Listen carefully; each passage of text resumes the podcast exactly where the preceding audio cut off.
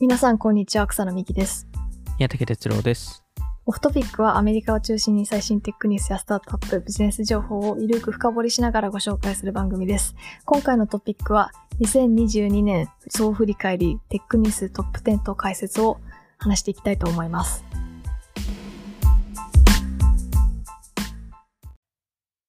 振り返りですね。この季節がもうこの季節が来ちゃいましたね。やってきちゃいましたね。もう12月ですからね。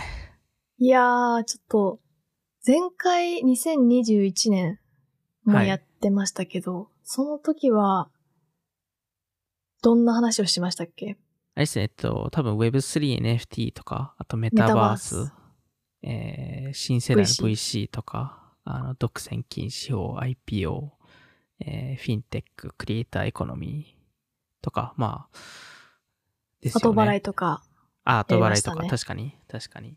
あの、サプライチェーン問題とか。うーん。今年5年目なんですよね、やってるの。いやー、ポッドキャスト、そうですね。会社化はもうちょっと最近ですけど、はい。ポッドキャストはそれぐらい経ちましたね。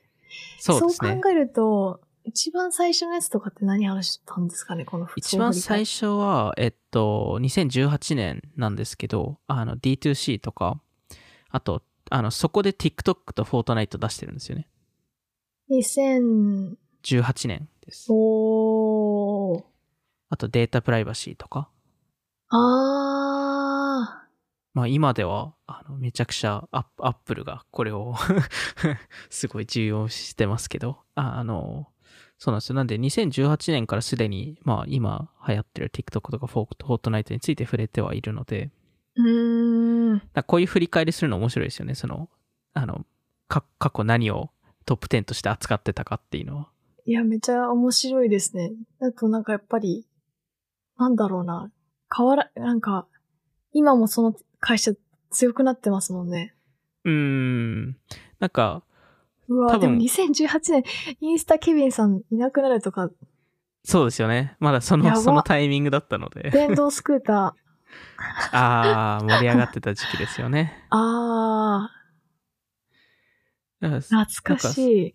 2018年、2019年、2020年のオフトピックの振り返りって全部 TikTok 入れてるんですよ。今年はどうですか？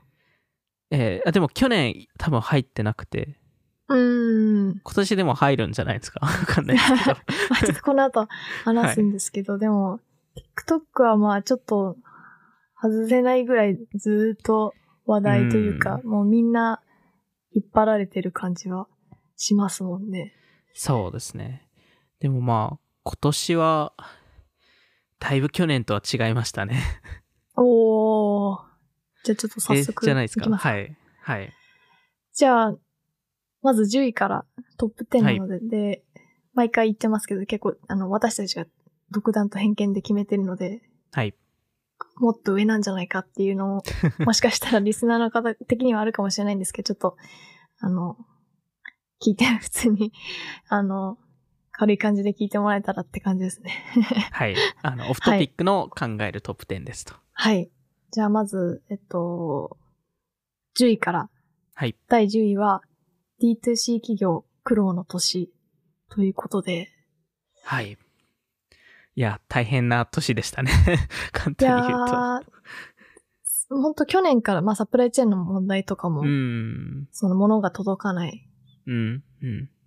入ったの、その商品が届かないとかありましたけど、今回の、今年も D2C 企業はっていうところに区切ってるのも、やっぱりうんなんというか、多分全体的に全員、その、あの、D2C 企業以外も、その、株価が落ちてるっていうのはあるんですけど、うんただ、特にその D2C 企業はこのサプライチェーン周りでしたり、あとはその、えーまあ、一番の影響はやっぱ iOS のアップデートですよね。あまあ、それが、えっと、去年の4月に Apple の iOS のアップデートがあったんですけど、それがようやくその、実際に、まあ、多くのユーザーがその iOS アップデートを、えっと、抱えている iPhone を使っているのが多分こ今年ぐらいからだったと思うので、うんまあ、本当に今年すごいそれが影響、えーされたっていうのが、えー一個ありますと。ちょっと D2C 企業的にはそのマーケティングというか、ターゲティングがしにくくなったっていうアップデートによって。そうですね。そのインスタグラムとか Facebook の広告のコンバージョン、えー率が、えーまあ、見えづらくなったっていう、えーところなので、なんでやっぱりこの顧客の獲得し手法、えーが、えっと、今までですとこのインスタ、Facebook に乗っかるっていう、えーところだったのが、まあ、やっぱり変わらないといけない。うん。えーっていうところで、あの、まあ、これから、その新世代の D2C 企業がどんどん出ていくとは思うんですけど、今まで、えー成長して、まあ、IPO した、えー会社でしたり、まあ、い今、そのユニコーンクラスの、えー D2C 企業はかなり苦しんでる状況なのかなと思いますよね。この前、あの、宮崎さん出張行かれてましたけど、企業、D2C 企業家の人は、その、やっぱり iOS アップデートについては、やっぱり、あーっていう感じなんですか？そうですね。やっぱりその、そこに関しては、その、かなりきび、まあ、今後厳しくなるっていう話だったので、まあ、だからこそ、その、あの、新世代、その D2C 企業家は、それじゃないところでの顧客獲得戦略をしっかり考えてるなと思うので、あの、まあ、より卸、フォーカスしたりとか、あの、コミュニティとか？そうです、コミュニティとか、そこのう、んなんかその、しあの、獲得方法が、えーどんどん進化しているので、まあ、それに、そこに期待はしているものの、あの、全体的に1年を通して見ると、かなり厳しかった年だったなと思いますね。うーん。結構上場した D2C 企業も、一番成功してるとこだとどこなんですかね？うーん。時価総額的な意味で言うと。まあ、ルルレモンを D2C 企業というのであればっていう話ですけど、うーん。そこじゃないですかね。一時期の、本当ポッドキャスト始めた時とか、キャスパー上場したってぐらいの時だった。そうですね。ありましたね。グロシエとかも上場するのかなっていうのちょっと今後ちょっと気になりますね。まあ、なんかそれこそウォービーパーカーとかオールバーズとかも、あの、最近の数字見ますと、その、あの、売り上げはまだ上がっているんですけど、どちらかというと店舗の売り上げが上がっていて。ただ店舗がの数と比較すると成長率が落ちていて、で、逆に EC が売り上げ落ちてるんですよ。えー、D2C の強み。D2C の強みなのに。っていうことは、やっぱりこの D2C だけ、えーっていうところの時代が、やっぱり、まあ、だいぶ変わってきたんだなっていうふうには思いますね。また、まあ、店舗の体験を一から作るって意味だと、まあ、D2C の強みうん。の一つうんかもしれないですもんね。確かに。そうですね。えー。はい、じゃあ、そんな感じでまず10位はサクッと。はい。で、じゃあ、第9位。じゃあ、第9位は、プラットフォーマーの TikTok か。TikTok 入りました。TikTok 入っちゃいましたね。ランクインしちゃいましたね。やっぱりどうしても、あの、今年は、まあ去年あたりからそうなんですけど、あの、、はいろんな、その他社のプラットフォームがやっぱり TikTok に影響を受けた、えー年で、まあ自社の戦略を変えてきたっていうところで、まあ多分一番わかりやすいのがインスタグラムですよね。 Reels をしてますもんね。もう完全 Reels をしてますよね。この話しまししたもんね。そうですそうですね。あの、それこそもう、あの、1エピソード分この話をしてるわけなんで。まあでも、あの、YouTube も結構やっぱり Shorts に、うえんー押していったと思うんですけど、それによって、あの、あの、第3四半期、YouTube の広告売上が落ちて、落ちた理由がやっぱりショーツ化が進んだからだと思うので、あの、で逆にその、難しいのが、今後考えないといけないのが、その TikTok を、えー押しすぎると、まあ、このショートフォーム、えー動画化っていうのを押しすぎると、クリエイター自身がそのコミュニティ、強いコミュニティを作れるのかっていう課題が今後流れてくるので、うーん。やっぱりそのマネタイズっていう部分だと、正直、ショートフォーム動画はまだ弱いっていうところあるので、うん、確かに TikTok のマネタイズ難しいって言われますもんね。そうですね。なんで今は基本的にそのブランド案件、うん。えーそので人のっていう。そうですね。ただやっぱり今後その経済不況みたいなことが起きた場合に、そこの予算が減るので、ああ。なんでやっぱりその強いコミュニティを持ってないといけないっていうところと、この TikTok 化えーが進むと、あの、よりクリエイターが、あの、えー認知度が、認知度っていうかその、リテンション率が下がる。あもう次の動画って言っちゃうので、TikTok ですと。ー。なんか、TikTok フォロワー多いけど、あ、フォローしてたんだみたいな。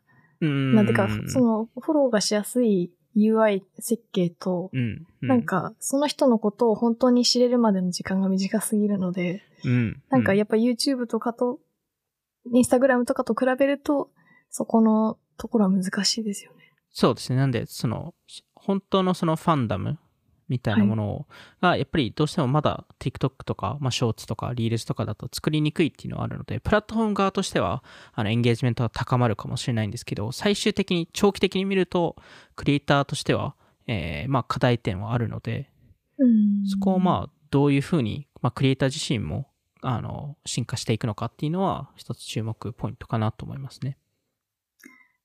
もしかしてその、YouTube のショーツもマネタイズできるようになってはいい。くので、なんかその、ショーツでめちゃめちゃビュー数のあるクリエイターが、なんか別の形でその資金を使って何か面白いことするみたいなのができたら良さそうですね。そうですね。やっぱり、あの、ある一定のボリューム、再生回数のボリュームが持たないと、多分それって、うん、あの、やりにくいので、あとやっぱりどうしてもその、あの、草野さんが言ったように、その、なんかいつの間にかフォローしてたりとかするので、なんか本当に好きでフォローしてるのかがわかんなかったりとか、あうの、んなんであの、今年のビットコンでこれがあ明らかだったんですよね。えー、どういうことですか？あの、まあ、TikTok、まあ、いろ、いろんなクリエイターが、あの、登壇とかするじゃないですか。はい。で、えっと、何人かやっぱり TikToker で数千万人クラスのフォロワーがいるのに、あの、うん部屋が半分、半分も埋まらなかったっていう現象がやっぱ起きててあ。あ、ファン集まらなかったっていうはいで多分へ1000、ー1000人ぐらいファンが集まれば本当にう埋まる部屋、埋まる部屋なんですけど、うーん。半分も来なかったっていうところは、やっぱりその一つ、その、濃さの違いっていうのは一個あるのかなと思いましたね。ど。うーん、なんかそれちょっと悲しいですね。悲しいですよね。うーん。だからまあそこの課題はそのクリエイター側としては考えないといけなくて、プラットフォーム側としてもこの TikTok 化っていう流れが来てるのは、えっと、そのプラットフォームにとってはある程度いいかもしれないんですけど、長期的に悪いかもしれない。うーん。どういうふうに、まあ YouTube の場合ですと、ショーツからその、あの、あのメインの YouTube に持っていかせるかっていうのを多分より考えないといけない来年になってくるのかなと思いますね。なんか各、なんかソーシャルメディアとかコンテンツプラットフォームのフォローとか登録するサブスクライブボタンの重みって違いますよね。結構んなんかよく、あの、価値が、その、何でしたっけ、えっと、えーなんか TikTok と YouTube は4倍ぐらいの差があるみたいな。へえ。なんかそれをなんか計算する、あの、スタートアップ、あ、スタートアップというか企業とかがいるんで、なんか、ああ。だいたい TikTok が一番、ひ一番下なんですよね。なるほど。うん。ちょっと、まあ確かに、確かにっていうかなんか、その UI めちゃめちゃ気づいたらフォローしてる問題ありますよね。リールズもそうですけど、フォローとスワイプする指の 位置がああ、めちゃくちゃ近くにあって、そうですね。でもなんかその気になるコンテンツ、その次を逃したくないって意味でフォローししてりするんですけど、うんで、またそのおすすめ結局見ちゃうから、フォローあんまり見なくなるみたいな、ちょっと悲しいでも、印象がそれすごい重要なポイントで、その、その、とりあえずフォローするっていう感じになっちゃうじゃないですか。はい。その人の動画を全部見ようってならないじゃないですか。ああ。どちらかというと、その、うんあの、フィードに残ったまま、基本的に見るじゃないですか。はい。でも YouTube って違って、その人の動画を他も見ようってなるんですよね。うーん。でそこの違いが多分一つすごい大きなポイントかなと思うので、まあそれがやっぱり Tik- TikTok の場合ですと、あの、まあ TikTok 化の場合ですと、あの、最終的にユーザーのエンゲージメントがそれで保つんですけど、あの、各クリエイターにとってはそれは課題になるっていう。うん。なんかやっぱり、その、5年前と比べて、成熟した感じありますね、TikTok が。ありますね。うん。あります。ね。うん。ちょっと来年もどうなるかっていう。はい。はい、ということで。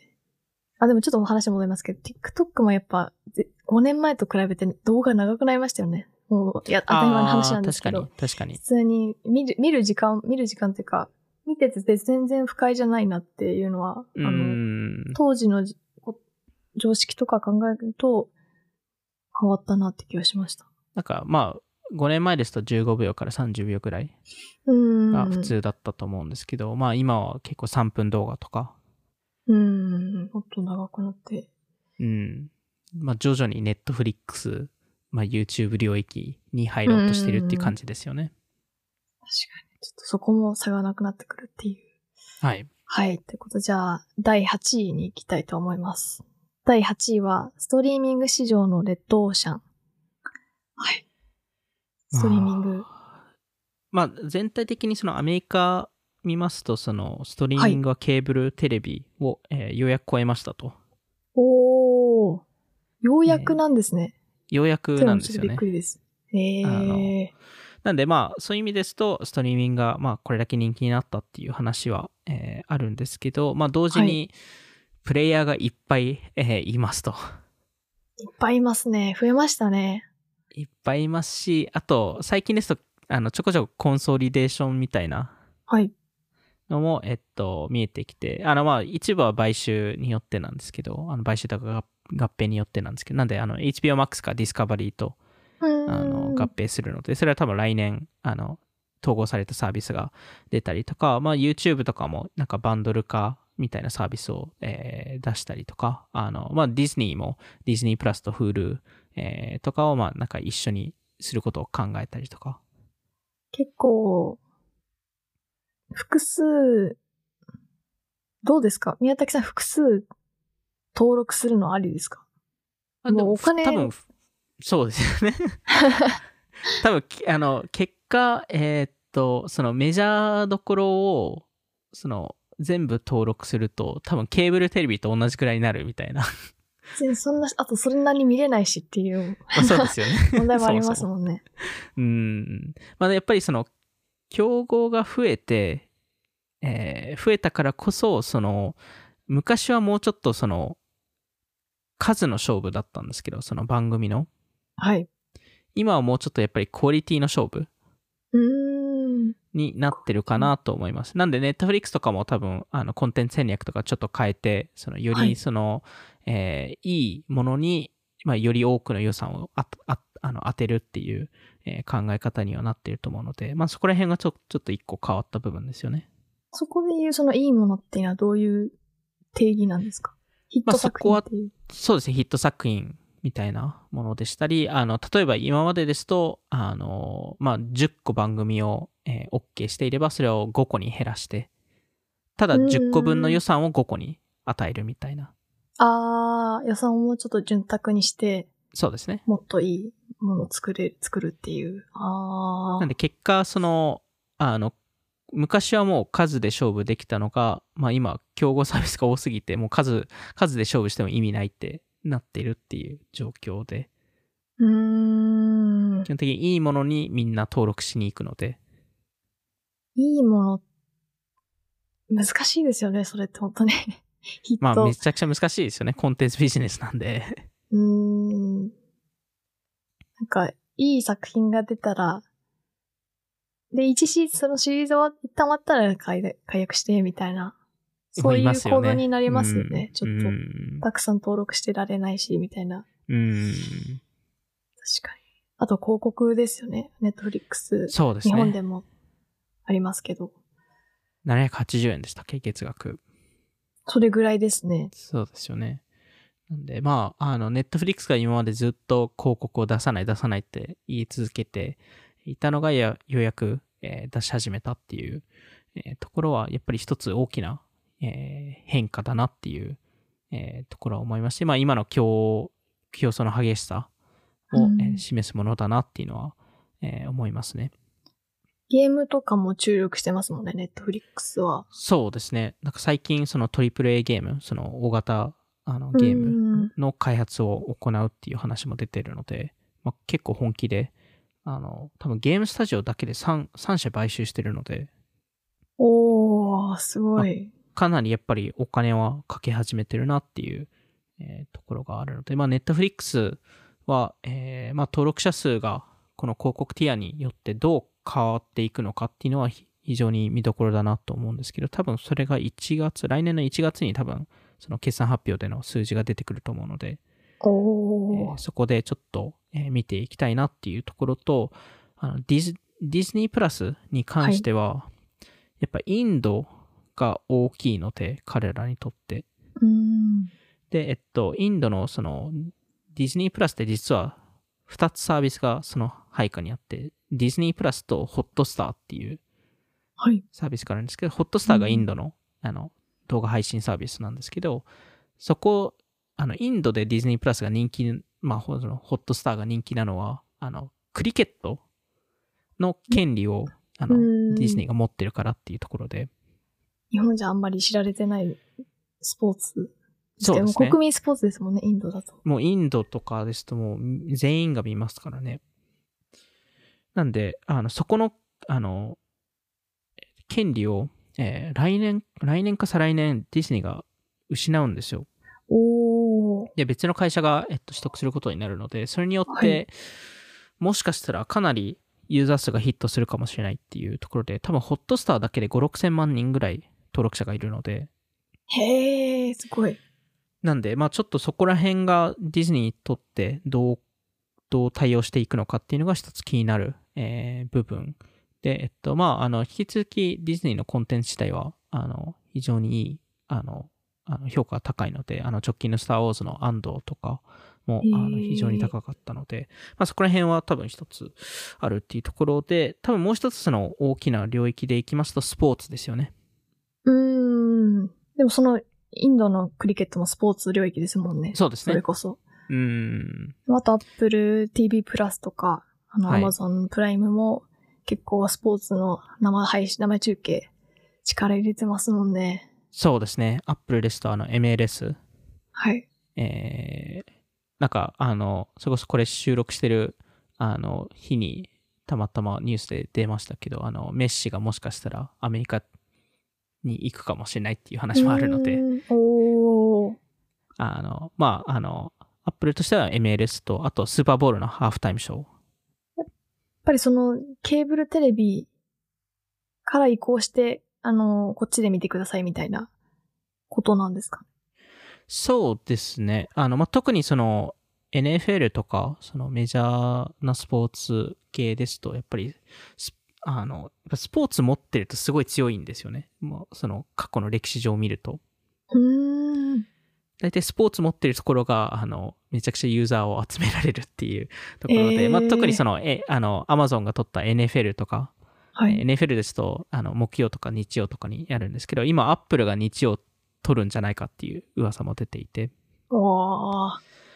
あの、なんで、まあ、あと野球とかもそうですし、あの、それこそネットフリックスも実は、その、ずっと彼らもスポーツ領域に絶対行かないっていうのを言ってたんですけど、あの、実は、あの、検討はしていて、へー。ただ、あの、メジャーどころではなくて、そのサーフィンとか、そのもうちょっとマイナーなスポーツぽいな確かに。まあそういうところを、まあ、取ろうとしてるっていう話は、なんか、サーフィンとか確か、なんか、あの、オファーまで出したんですけど、け結果なんかプライシングが合わなかったみたいな話は聞いたことあって。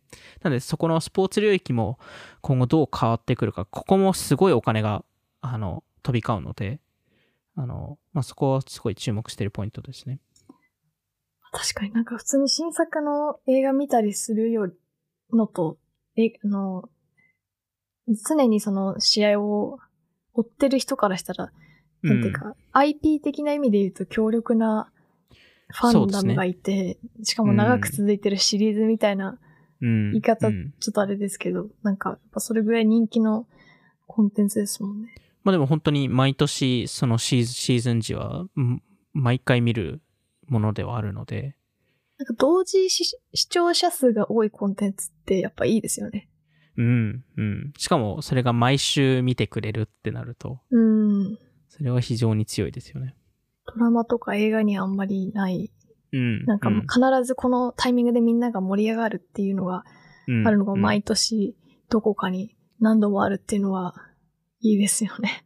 まあ、大、あの、やっぱコンテンツですとどうしてもそのヒットするしないってわかんないので、うん。ああ、確かに確かやっぱりスポーツですと、まあ、ある一定は多分来るだろうっていうのが結構わかりやすいので、それはすごいでかいですよね。に。確かに。じゃあ、第7位に行きたいと思います。第7位、Adobe Figma 買収など、大型買収。はい。はい。今年はまあ、あの、全体的に経済、経済的にはよ、あの、あまり良くなかった年ではあったんですけど、まあ、アドビの Figma 買収、急遽来ましたようね。ん。びっくりですね。あの、多分、その、その話がリークされたからこそ、その次の日の朝朝一にアドビが、あの、あの報道してましたよね。うーん。あ、最初リークされたんですね。ただリークされて、へえ。で、それで、あの、すぐに、あの、発正式発表があったんですけど、あの、まあ、20ビリオンですよね。日本円だとに、3、ん三3兆円とか、わあ、うん、そのぐらいじゃないですかね。こなんでまあ、あの、まあ、アドビに関しては、まあ、日本からもなんか若干批判の声もありましたけど、う、ん。やっぱあの、Figma がすごい愛さ愛される、愛されたプロダクプロダクトではあるので、うーん。あの、今後どう、どうなるのかって多分すごい気になっているんですけど、今のところ、まあ、今のところってまだ、まだ買収が、あの、あの、確定され、か確定っていうか、その、あの、あのアメリカ政府が承認ししあのしまだしてないのであれなんですけど、あの、まあ、今のところはなんか仲良くやっていきそうだなっていう雰囲気は もちろんあって、多分その、はいアドビ側としてはあの CPO のあのスコット・ベルスキーさんはい。が、えっと、多分すごい重要な役割を果たすと思うので、このうん Figma と Adobe のインテグレーションに関しては。うーん。なんで、まあ、あのそれこそバイスでも少し話したかもしれないですけど、あの個人的にはその、Adobe の、その、その、今の CEO をはい。継ぐ、のが高 CEO になるんじゃないかなと思っていて、うーん。そのスコット・ベルスキーさんとディラン・フィールズさんの二人で、アマ人で、ゾンのジェシーさんみたいなそうですね。 Quip。あの、ああとはセールスフォース。ああ。確かに。ありえそうですね。みたいな感じになってほしいなっては思うものの、まあ、はい。正直わからないので、あの、まあ、あの、買収して、数年後起業してるかもしれない。そうですね。やめてるかもしれないっていう。それも素敵ですけどね。うん。まあ、Figma なんてその最初の5年、5年間はだいぶ厳しかったので、うーん。なんでまあ、ここまで、まあ、この、この試験の中でこういう大型買収が起きたっていうことはすごいいいことだと思うので、確かに。うんなんかそれは、あの、まあ、あの、全然 IPO がなかった年、えーと考えると非常に良かったエグジットだなと思う、えーところで、まあ、それ以外の大型買収ですと、あ例えば Amazon が何件か買収してましたけど、あの、ワンメディカルとか、あとアイロボットとか。ルンバー。そうですそうですね。んどうなるルンバー、アレクサという名前になるんですかね。いや、う AK んどうなアんですかねレクサルン。バーみたいな。あそもそも FTC がすごい Amazon に対して厳しいので、まだそ承認は通るの、かっていう。承認されてないです。はい。わあ。あでもそれこそ、あの、マイクロソフトのアクティビジョン・ブリザードの買収って去年の1月、あ、こ今年の1月だったので、おー。それもまだ承認されてなくて、それ今16カ国で承認待ちっていう。なんかひっくり返ったパターンありましたよね、最近。結局買収しなかった。あ、あギフィあ、そうですね、ギフィは、えっと、結局買収成立しなくて、えー、Facebook は売却しないといけないっていう うんまあ、そういう可能性ももしかしたら、ありますよね。うーん。なんとなくそのアメリカ政府の動きを見ていると、Adobe Figma に関しては多分そんな触らないんだろうなっていうのは思うんですけど、はい。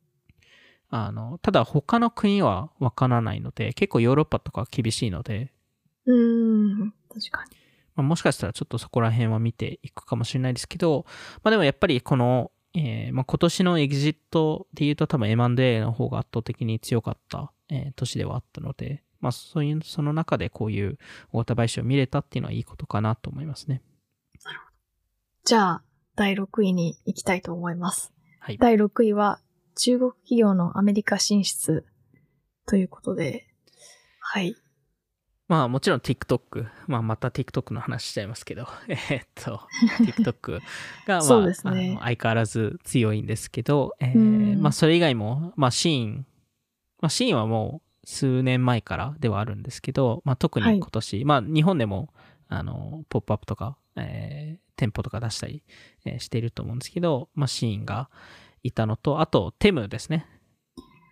最近もうずっとアプリランキング1 1位位ですよね。ね。どれだけ広告だ、広告費出してるんだっていう、えー話なんですけど、でも、あの、それこそ TikTok も一時期そうでしたからね。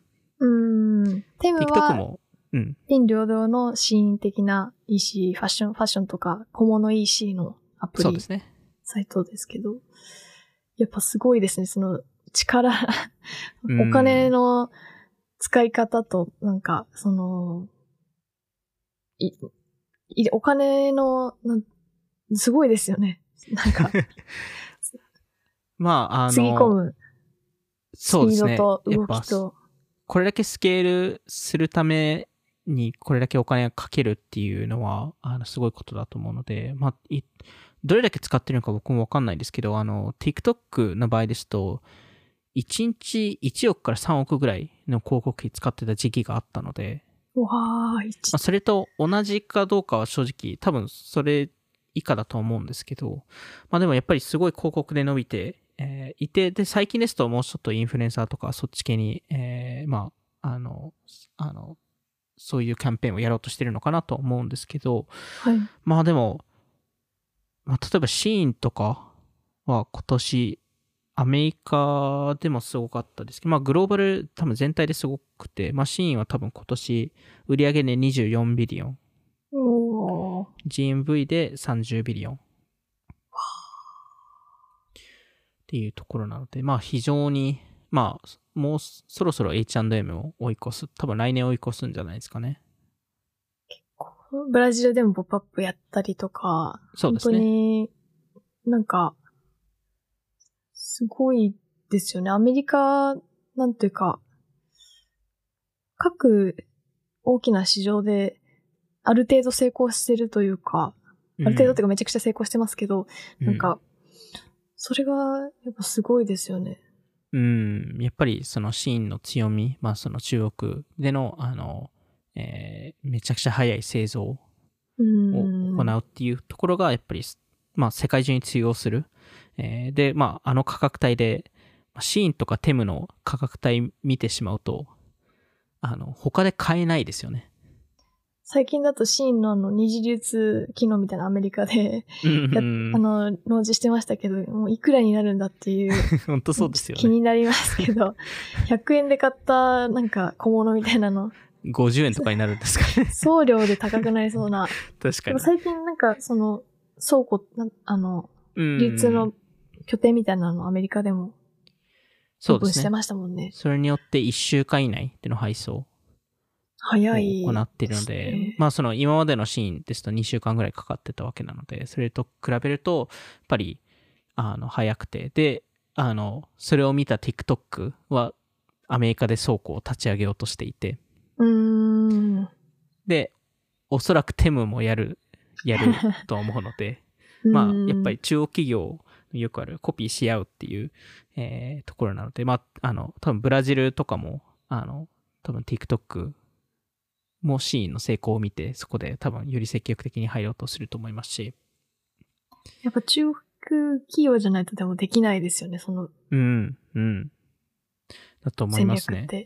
うん。わあ。まあでも、それこそ Temu の話に戻りますと、あの、今、今時点ですと、まあ、11月の中旬ぐらい、まあ、ちょっと前ですよね。ですと、えー GMV ベースでいくとい1日1.5 millionぐらいえーらしくて、えーなんで、一応、えーローンチしたのは今年の9月だったと思うんですけど、あの、今年で多分300 million から400 million ぐらいの GMV を目指していますと。すごい。いや、すごいですよね。まだで2000半年も経ってないのに。そうですね、4ヶ月で3、400 million の GMV っていうのはちょっとえげつないですけど、あの、2025年なんで、え3年後ですよね。はい。3年後に今のシーンのレベル、30ビリオンを目指してるっていう話なので、まあ、すごい成長スピードを、えーまあ、成し遂げようとしているんですけど、あの、それこそ、今、今時点、まあ、11月末、えー時点でのアメリカの、あの、総合アプリランキングトップ5を見ると、はい。トップ5中3つが中国アプリなんですよね。おー。まあ、テムが入っていて、はいえーあと、バイトダンスが2つ入ってるんですけど、あのキャップカットってあの動画編集はい。のやつと、あと TikTok が入っていて、で、まあ、うんショッピング領域で見ると、あの、シーンがあのトップ3にも多分入っていて、わー。まあ、あアメリカでこれだけ中国企業が成長するって多分、5年、10年前誰も思ってなかったですよね。5年後どうなってるか、全部中国になってる可能性も。中国になってたら、ショッピングとかだったら結構あり得る可能性ありますよね。可能性ありますよねう。ん。うん。まあ、なんで、この、い中国で行われてた、この、まあ、中国企業こそすごい競争が激しい、うん。あの、領域だと思うので、それが、今、全世界で、その中国企業が同じような争いを行い、行い始めてるっていうところなので、まあ、そこに対してアメリカ企業が本当に戦えるか、まあ、あの、アメリカ企業以外も日本企業とかも含めてですけど、本当に戦えるかっていうのが、これから、まあ来年、再来年とか、えー、まあ、それが見えてくるっていうところですね。じゃあ、第5位に行きたいと思います。第5位は、新世代ソーシャルアプリの台頭。はい。BDR とか、そうですね。一番、まあ日本でも話題になったっていうところだとそれが一番大きいですかね。そうですね。多う分ん、全体的に、その、世界中っていうことを考えると BDR じゃないですかね。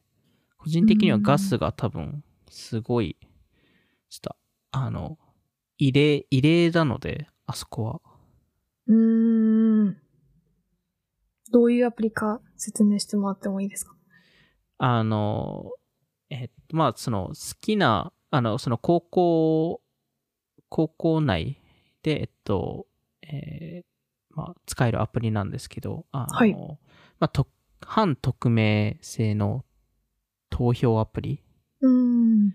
で、まあ、例えば、なんか、ハハロウィンで一番、な、イケてる仮装をしてるのは誰かみたいな。ので、えっと、まあ、あの、その高校の中にいる、学校の中にいる人たちが、えっと、リストアップされて、それで投票で、えー決まるっていう。これで投票自体はガスが、えー出してるんですけど、その選ぶ人たちはもちろんその学生の人たちで、えっと、で、と一部匿名でやっているのは、その、えー自分が選ばれた時に、あの、えー誰が選んでくれたのかっていうのを一部。部だけ情報が出るんですよね。はい。その、えー性別と、えー何年、何年の子だったのかっていう、学年。そうですね、学年がはい出てくるので、まあ実際にその、それを誰かっていうのを知りたければ課金しないといけないっていう。課金のシステム、その、若者向けで課金って面白いですよね。今までなかった気がします。ないですよね。これだけ早めにやったのって、本当にないので。最初から、うん、確かに確かに。うんなまあ、だからこそ調達しなくていいっていう。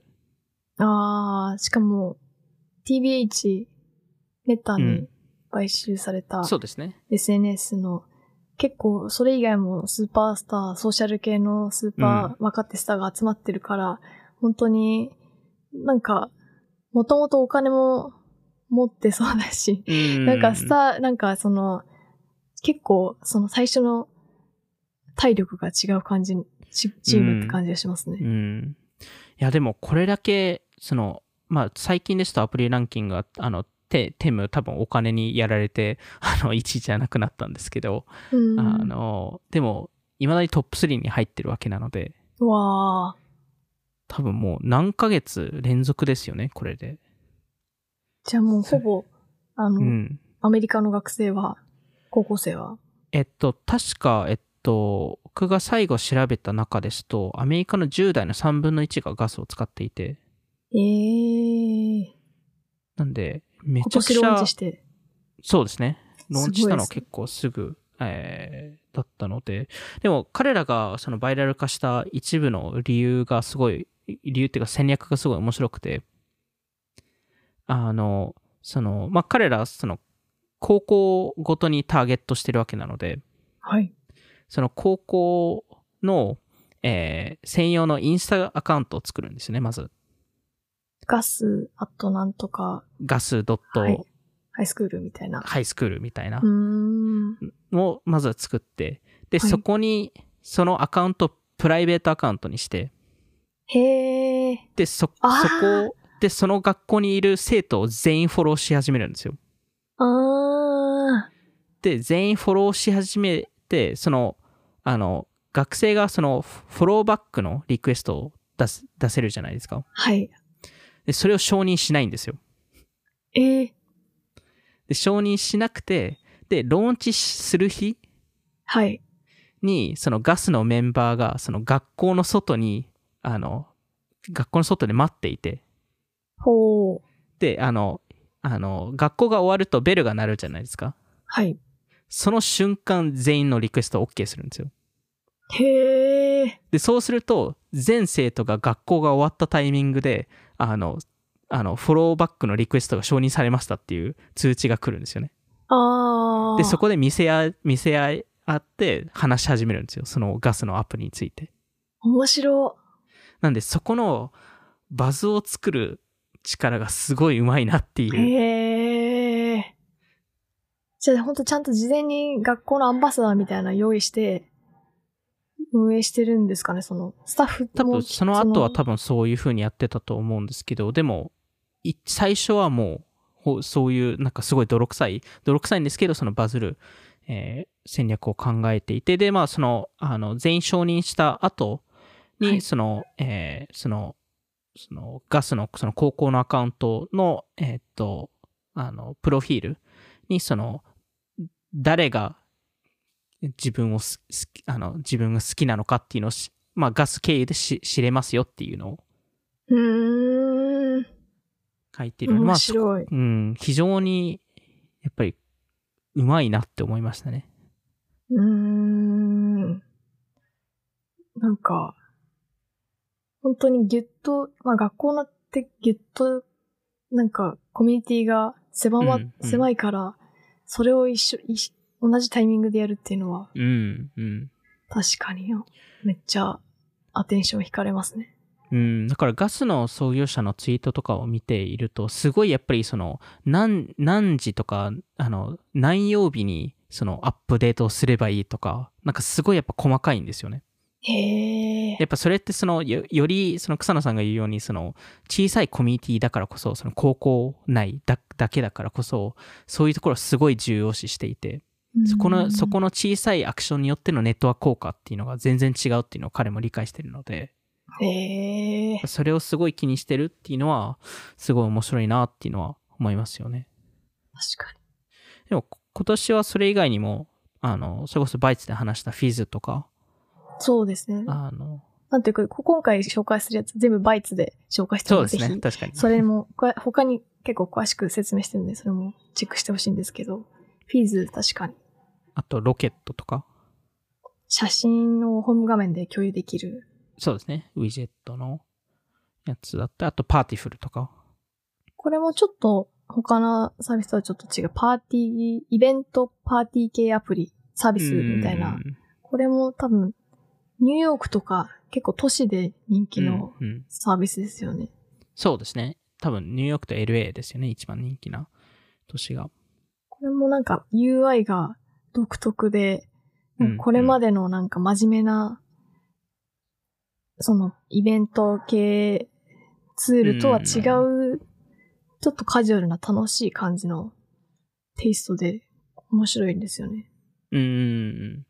なんで、まあ、今年、その、特になんか去年とか一昨年がよりその C 向けの年だったって言われがちですけど、はい今。年も意外とそういうなんか面白いソーシャルサービスが結構出てきていて、うーん。で、多分今後重要なのが、その、それがまあ、保てるのかっていう。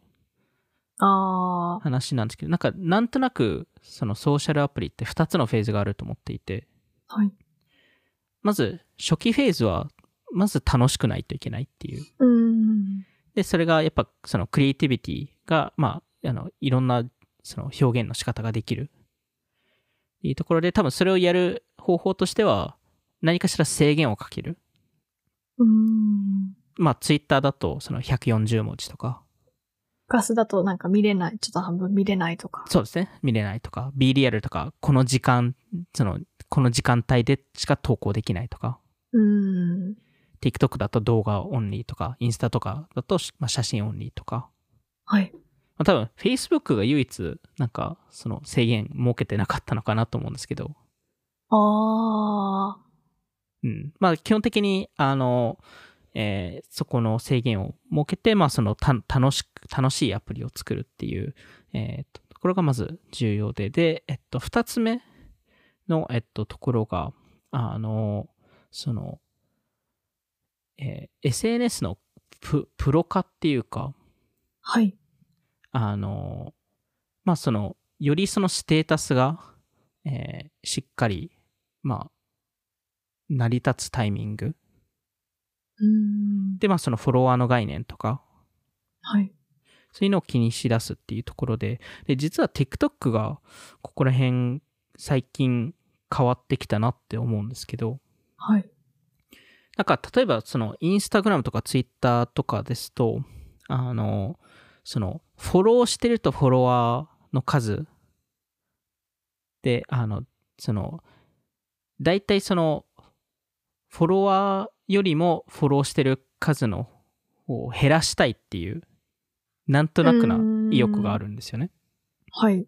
なんか、そ、それの方がなんか、すごい人だみたいな。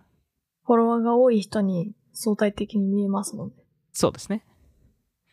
なんで、そこ、それが、まあ、ツイッターとかインスタとかですという、まあ、よく見る光景なんですけど、TikTok ってそれ、あの、今までそれが見えてなかったんですよね。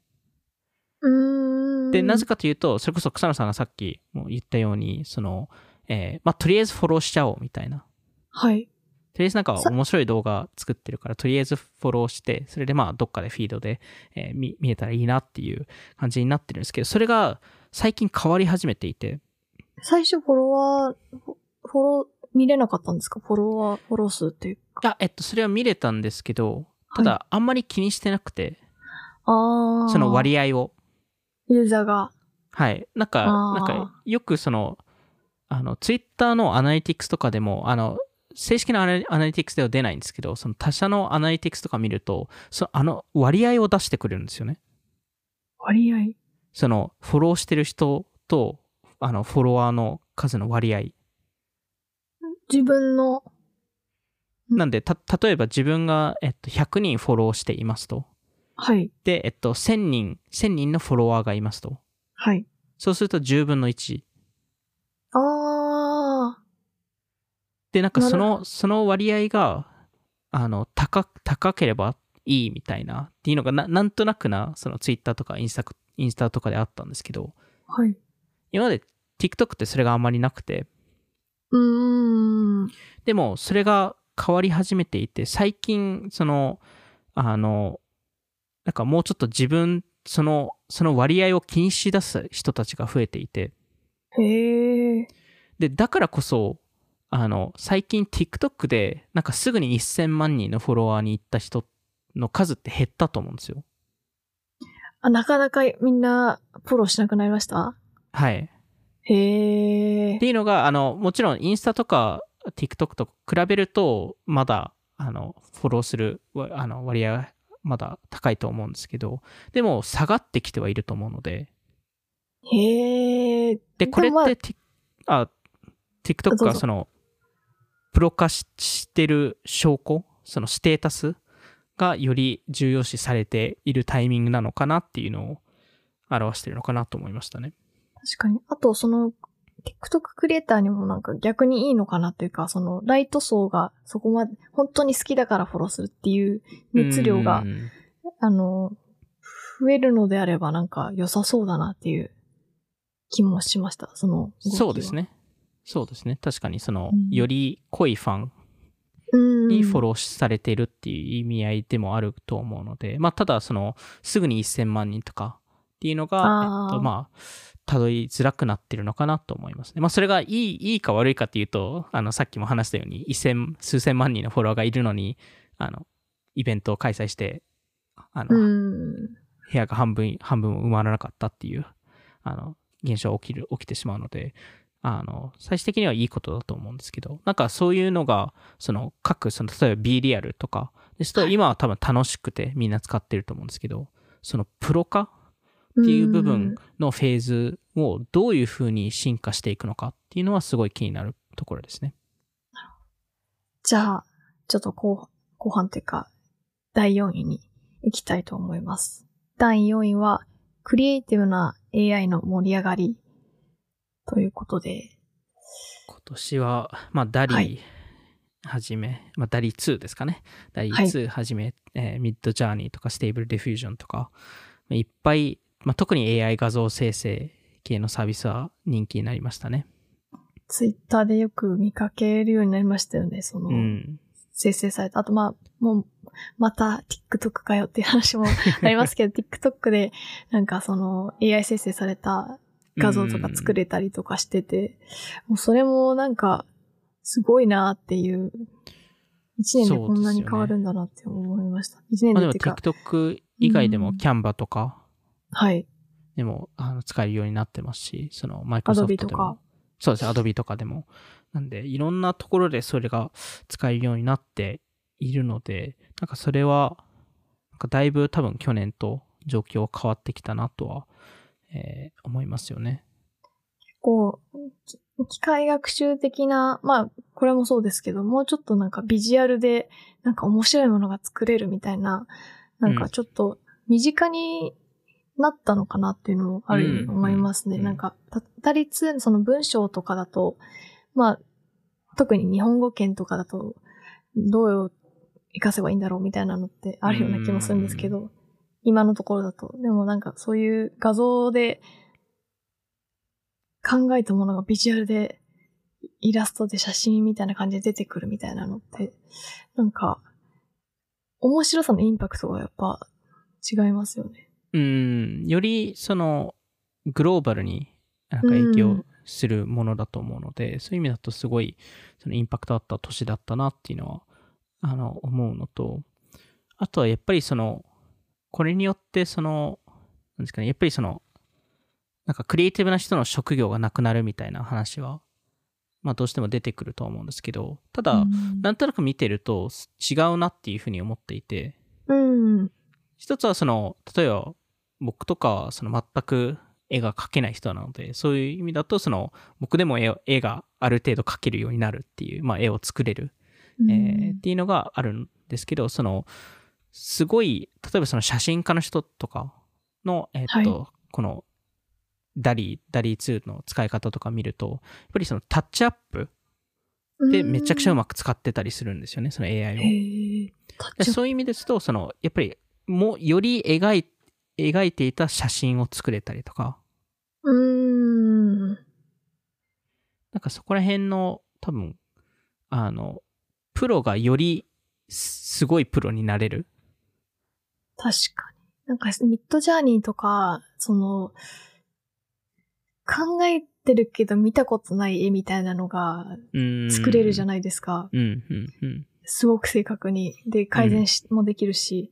ってなるとなんかその、絵コンテとかめちゃくちゃ作りやすそうだなとかう、ん。なんか、自分の言葉で説明、なんか映画監督の人とこういう作品作りたいけど、みんなに説明できない面白いものみたいなのってあると思うんですけど、それを、なんか、それこそ絵があんまり得意じゃなくても、めちゃくちゃリアルに表現できるというか、うん。なんかそういうのはいいなと思いますよね。いや、いいですよね。なんで、やっぱりこの、この画期的だったのが、その、そのクリエイティブなソフトウェアのはい。UI、UX が根本的に変わったっていうところだと思うんですよね。うーん、確かに。今までですと、やっぱりその Adobe のあの横のツールバーというかメニュー、メニューが少し改善されていった毎年だったんですけど、はい。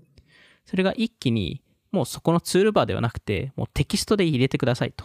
何でも作ってあげますよっていう、えーのに変わったっていうのは、すごい多分画期的な変化で、わかりやすいですよね。めちゃくちゃわかりやすいっていはいうところと、本当に誰でもできちゃう。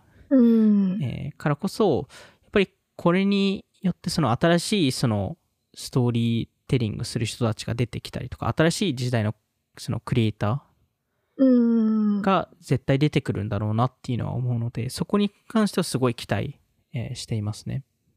あと文章で、なんかやっぱりその、バイズでも紹介した、その、自分が書いてるエッセイとかテキストに対して、タイトルとか、その書き出しの、あの、レコメンドとかしてくれる、その、ダリ、ダリ2ですね、使ってるので。えーっと、そうですね。GPT は3い。あ、なんかそのえっと、まあそうです。はい。なんかそういうのも面白いなと思いますし、あの、メモアプリのメムうん、うん。とか、他のアプリももしかしたらそうかもしれないんですけど、その、ちょっと高機能な AI 機能付きのメモアプリみたいなのが、こう、議事録を箇条書きで書いて、メールの文章にしてくれるみたいなのがうん、メムだとできて、あと、メールの文章にしてくれたり、あと、まあ、文章にしてくれたり、その、やっぱり、その、議事録を、ちょっと整えるとか、うん。議事録か、ら、その先方にあ送るための文章に直すみたいなのって、すごい人間 めんどくさいなって思う、うん。あの文、章、あの、修正だなと思うので、それがメモアプリとかでできる、パッてできるって、めちゃくちゃいい、それこそその、あの、AI の UI というかその、親しみやすいうん。わかりやすい、簡単に触れる、なんていうか、機能に落とし込まれた感じがして、いいなって思いました。うん、確かに。まあしかも、その、例えばその、えー議事録を、その、んメール文章に変えるとか、はい。いうのって多分、今までですとそれが AI が絶対できないことうーん。それこそ絵もそうですし、その音楽とかもそう、最近音楽とか動画とかも出てますけど、やっぱりそれが AI だと絶対不可能だった。まあ人間じゃないとできないよねっていうのが、やっぱりその、その概念が完全覆った年。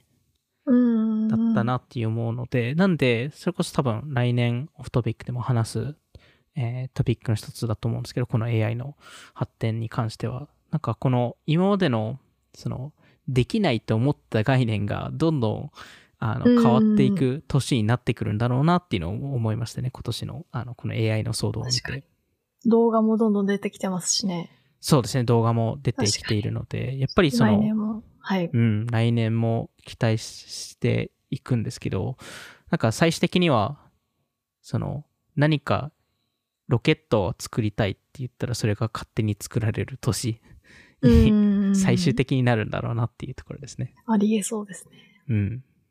はい。じゃあ、トップ3いきたいと思います。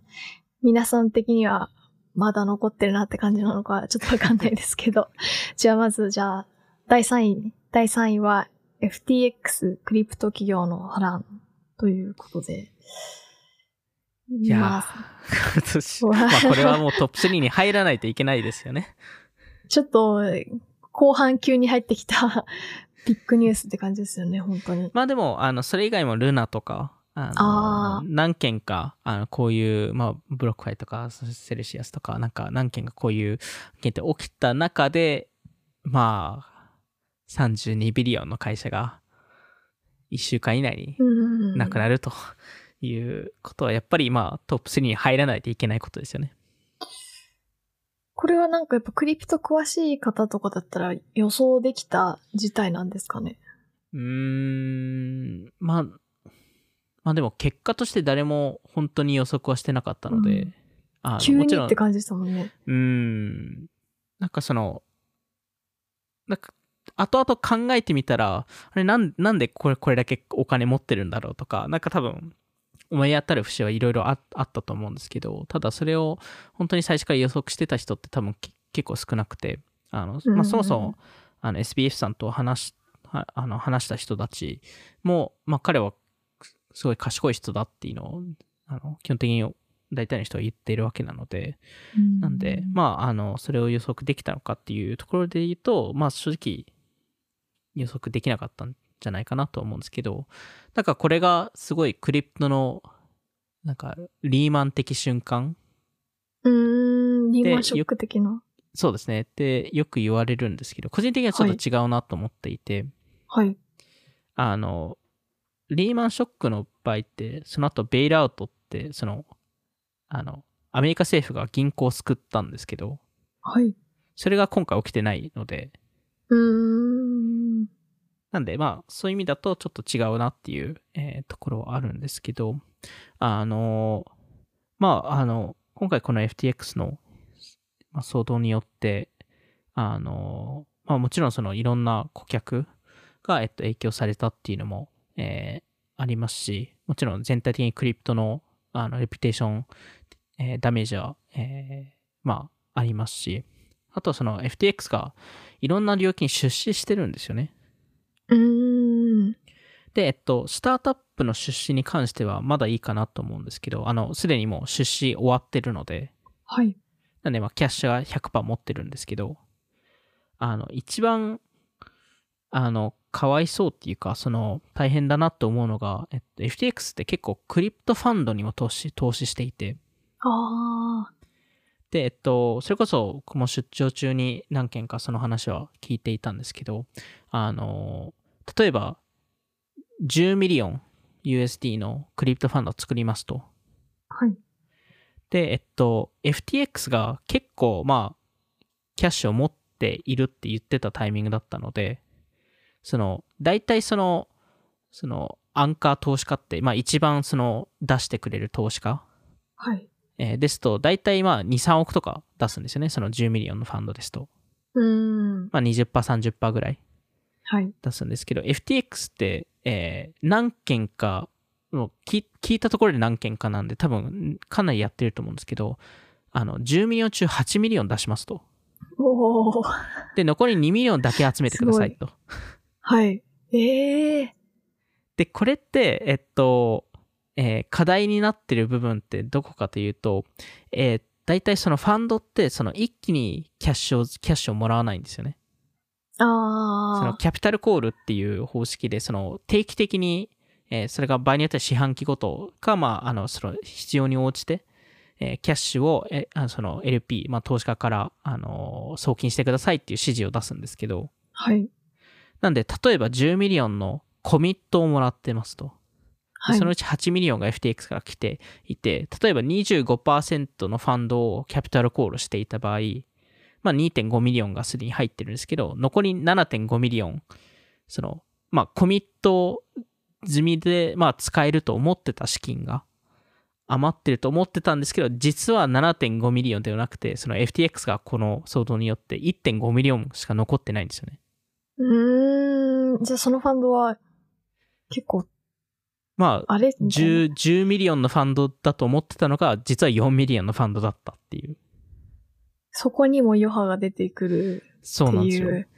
うわーなんで、まあ、いろんなところに、あの、影響を与えるとは思うんですけど、まあ、全体的にそのクリプトに関しては、えっと、あの、えーなんですかね、あの、まあ、レピュテーションダメージを受けてるものの、あの、まあ、技術的な課題とかではないので、うーん。うん。なんで、あの、そういう意味ですと、多分クリプト自体は全然続くとは思うんですけど、やっぱりまあ、こういう瞬間があるからこそ、まあ、より、えーまあ、厳しく見られるっていうところとは、まあ、アメリカで騒動、一部騒動になってるのは、その SPF さん、えーまあ、特に SPF さんなんですけど、FTX のメンバー含めて、えっと、結構、まあ、民主党、共和党に、えー寄付金出してるので、へえ。で、特に SPF さんは、あの、40 million 寄付、寄付してるので、で、ほとんど民主党に寄付しているので、おー。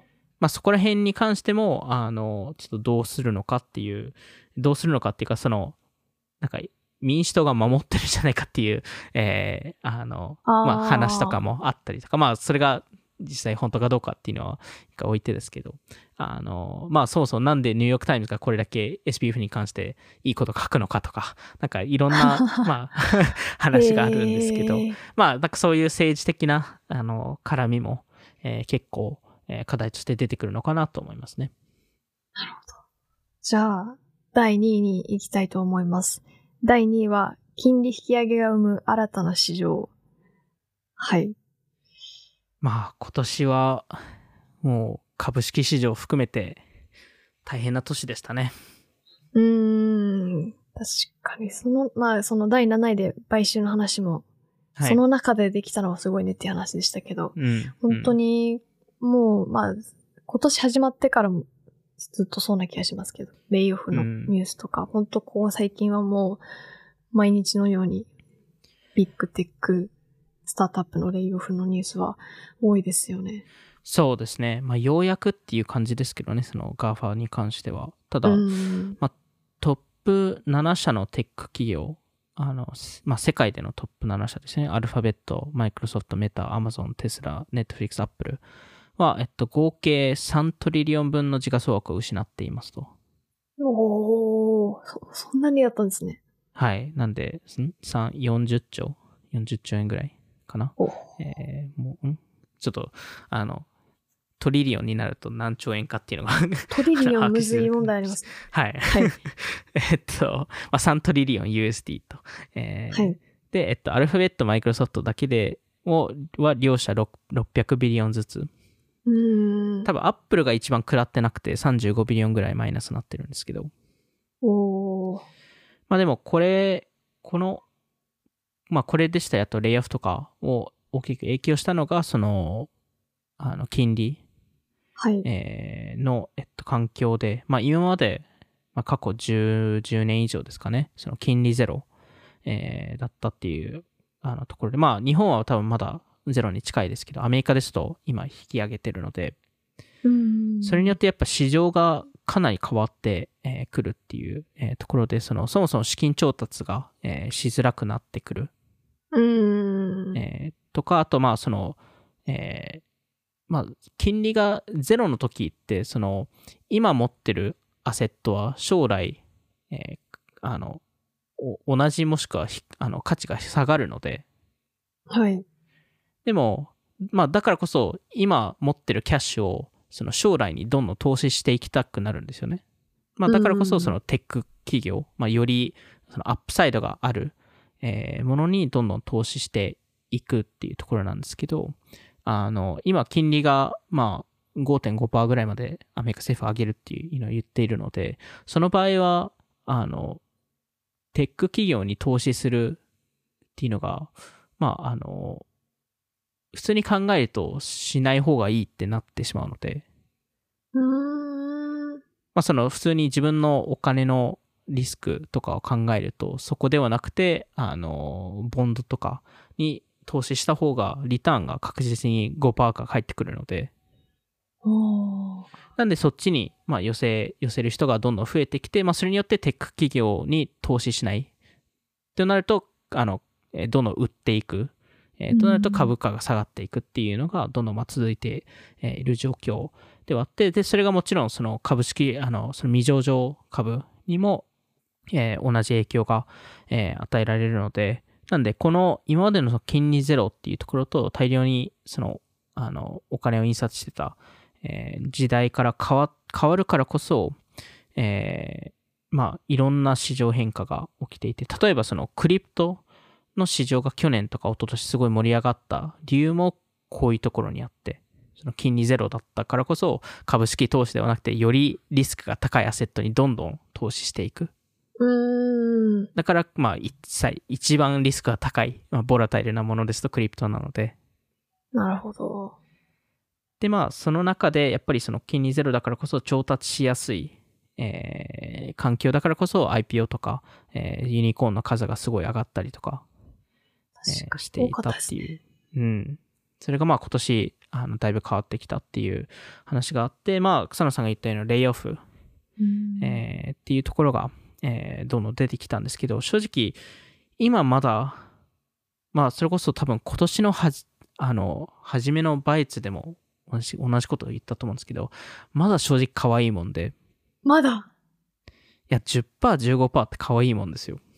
えー、え、その、あの、レイオフはい。の、その従業員の10%から15%、15%レイオフするっていうのは、まあメタとかやってますけど、はい。さっき10%から15%ってよく見るじゃないですか、数字として。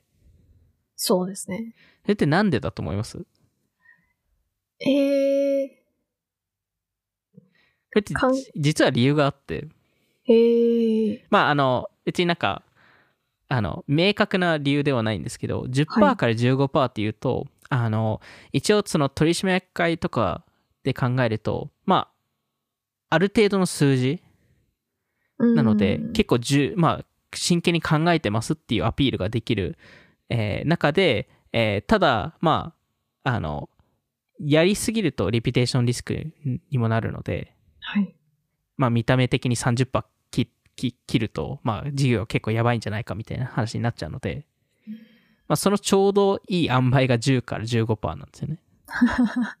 そう、すごい、そんな理由なんですね。でもそれは、まああのただ、それこそセコイアとか、まあ、今年のその不況に入って、そのプレゼントとか出してますけど、その10%から15%、その塩梅で切るよりも、一気に30%切った方が絶対いいんですよ。うーん。もう一回切らないといけないって絶対起きてくるので、まあでもちょっとずつ削った方が、うん報道的には、ニュース的には、ちょっと悪くないですよね。レレレピュテーションが。ただ、事業として生き残れるかっていうところになってくるので早いものはうん。早くやっちゃった方がいいっていう。早くやっちゃった方が、それこそ Airb とか、まさにいい事例だったと思うんですけど、2020年とかでやったカットとかはあれは本当メッセージングもうまかったですもんね。めちゃくちゃうまかったですね。うん。なんで、あの、ストライプとか Facebook とか今年もメッセージがすごいうまくて、まあ逆にイーロンとかすごい悪かったですけど、あの、まあでもの成功うまく伝えればうん30%切っても、レピュテーションというか、あまりうん。評価が下がることがないっていうこともある。もちろんありますよね一時的には下がりますと。うんただまあ、ただ、レピュテーションよりも、まず事業を、事業の生き生き残ることを考えないといけないので、はい。なんで、そこを、そう考えると、多分、来年、さらに GAFA とかもカットするんじゃないかなっていうのは思いますね。へえなんで、まあ、そういうところがある中で、えー、まあ、特に GAFA が今年かなり、ようやくやらやられてきたので、あの、はい。まあ、GAFA が多分株式市場で一番強いプレイヤーたちなんですけど、彼らですら、やっぱ、この経済状況に影響されている、えーっていうところ、えーを考えると、まあ、非常に市場が変わって、で、この市場が変わったっていう証拠がもう一つあって、うん。かなり多くの経営者が辞めてるっていう。う。で、えっと、はい。まあ、例えばメタの CEO のシェリルさんとか、ああ、確かにやめられました。ピンタレストの CEO、ベン・シルバーマンさんが辞めたりとか、ああ、ペロトーンの CEO が辞めたりとか、確かに。ラグロシエもやめましたよね。はい。確かに。ドキュサインも、キックスターターも、えーザ・リアル・リアルも、メールチンプも、フェデックスも、スターバックスも、CNN、まあ、スターバックスは2回ですよね。スターバックスに、あの、ケビン・ジョンソンさんが辞めて、ハワード・シャルツさんが帰ってきて、ハワード・シャルツさんも一応次の CEO を決めたので。そうそんなややこしいことが起きてたんですね。ですね。CNN も、プレジデントが辞めましたし、アディダスも CEO を辞めて、アンダーアーマー、あギャあ、ップ。ベッドバスビアンドとか、まあ、リテール企業は特にですけど、あの、まあ、いろんな領域で経営者が辞めてるっていうのを考えると、やっぱりこの今までのその成長タイミングから、やっぱり違う経営者が必要になってきたうーん。っていうのを表しているのかなと思いますね。今求められているものがうん。変わってきてるっていうか。そうですね。ああ。なるほど。そんな感じで、じゃあ、はい。第1位いきたいと思います。はい。第1位は、イーロン・マスクのツイッター買収。はい。まあ、こうなっちゃいますよね。ま あこうなっちゃいますね。結構、何のまあ驚きもないですよね。。まあ、何の驚きもないですね。みんな、皆さんも多分分かってた。もううん。まあ、始ま始まる前3にから分かって入るだろうなって みんな思ってたと思うんで。あの、まあ、あの、まあ、な、長かったですよね。今年の4月ですかね。その、買収発表ですね。確かに。で、えっと、ようやようやく11月にクローズして、えーで、えっと、まあ、今に至るっていう話なんですけど、あの、まあ、まず、そのイーロン・マスクが、えー、ツイッター株を9%ぐらいでしたかね。うんえー購入して、で、なんかはい、取締役になるって言って、ならなく、なら、ならないって、その、その次の日発表したりとか、あの、わしゅバイツを収録してる我々からすると、すごい嫌な、あれですよね。なんか急に変わる、なんか公開した瞬間変わるみたいな。はい。公開した瞬間なんかまたツイートしてるみたいな。なんかどんどん変わ 変わるので、それはそれであの大変なんですけど、あので、まあ、その後、買収したいと、えー発言して、で、えっと、草野さん覚えてます？あの、ツイッターがポイズンピルを出して、うーん、出しましたね。はい。あの、なんか買収を阻止する、えー戦略ですよね。ポイズンピル、えー名前がやばいっていう。いや、そうですよね。バカバカみたいな 感想しか言ってなかったんですいけど。やいやいや。あので、まあその後、ツイッターが、あの、まあ、売却しますと。うーん。で、そしたら、イーロンが買買収したくないですと。また、2点3点して。そうですね。まあ、市場も悪化して、で、訴訟になって、えーで、訴訟の中でイーロン・マスクのなんかいろんなあの内部コミュニケーションが暴露され、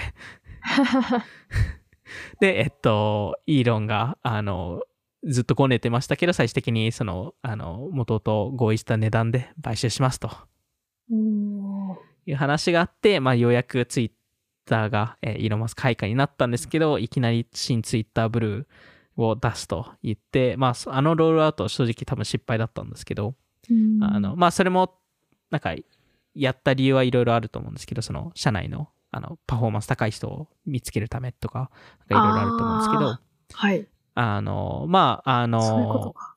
まあ、レイオフがあったりとか、あの、まあ、うん広告主が、えー結構撤退したりとか、うん、まあ。いろんなことが起きてますよね、今。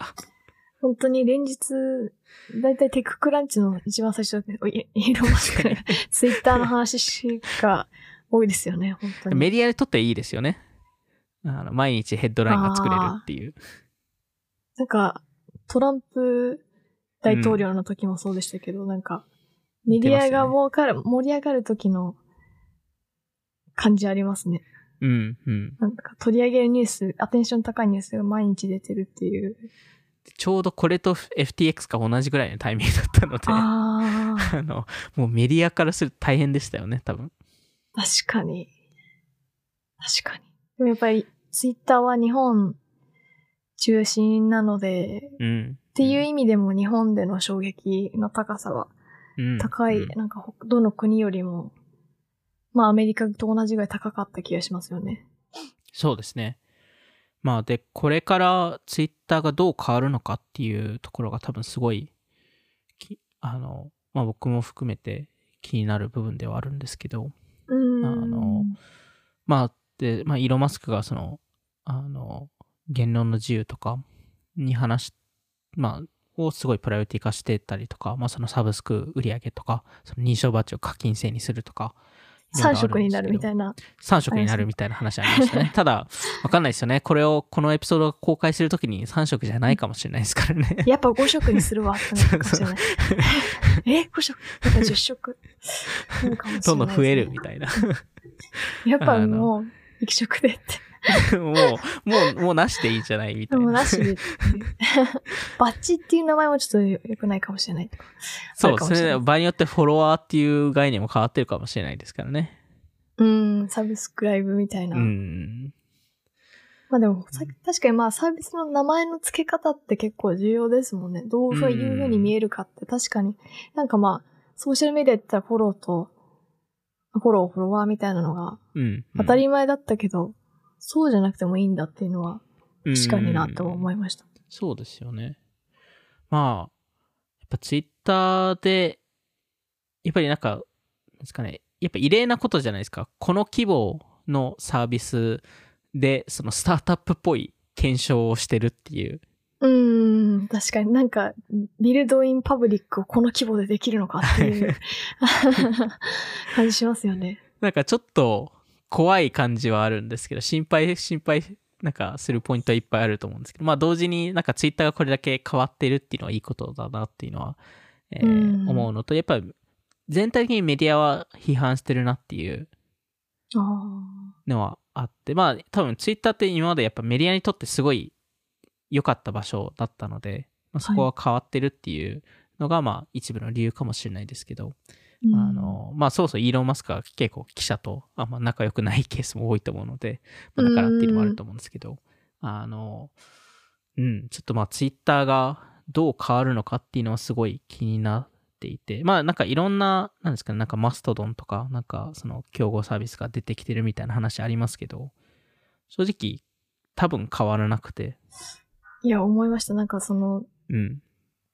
ツイッターの代替サービスみたいな、うん、ハイブ、ハイブみたいなの、ダウンロードしましたけど100万人うんなんか一人で、こんにちは、何も、なんか、あの、何も返ってこない、なんかひ、誰もいないところで喋ってるみたいな、ちょっと寂しい気持ちになりました。うーん。やっぱり、もうすでにネットワーク効果があるツイッターをリプレイするって相当なことが起きないと。うん。で、そうそう、ツイッターって昔、あの、ブルーウェールがよく出てたじゃないですか、そのエラーが。クジラのイラストというか、はい。それがあ、それが出てたのにみんなまだツイッター使ってたので、また落ちたよ、みたいな。また出てるよっていう感じでしたもんね。うん。なんで、なんかそれを考えると、よほどなことが起きない限り、やっぱツイッター多分リプレイスされ、ほんとされにくくて、うんあと、あの、、お金的に持つのかとか、多分そういう課題はあるんですけど、はい。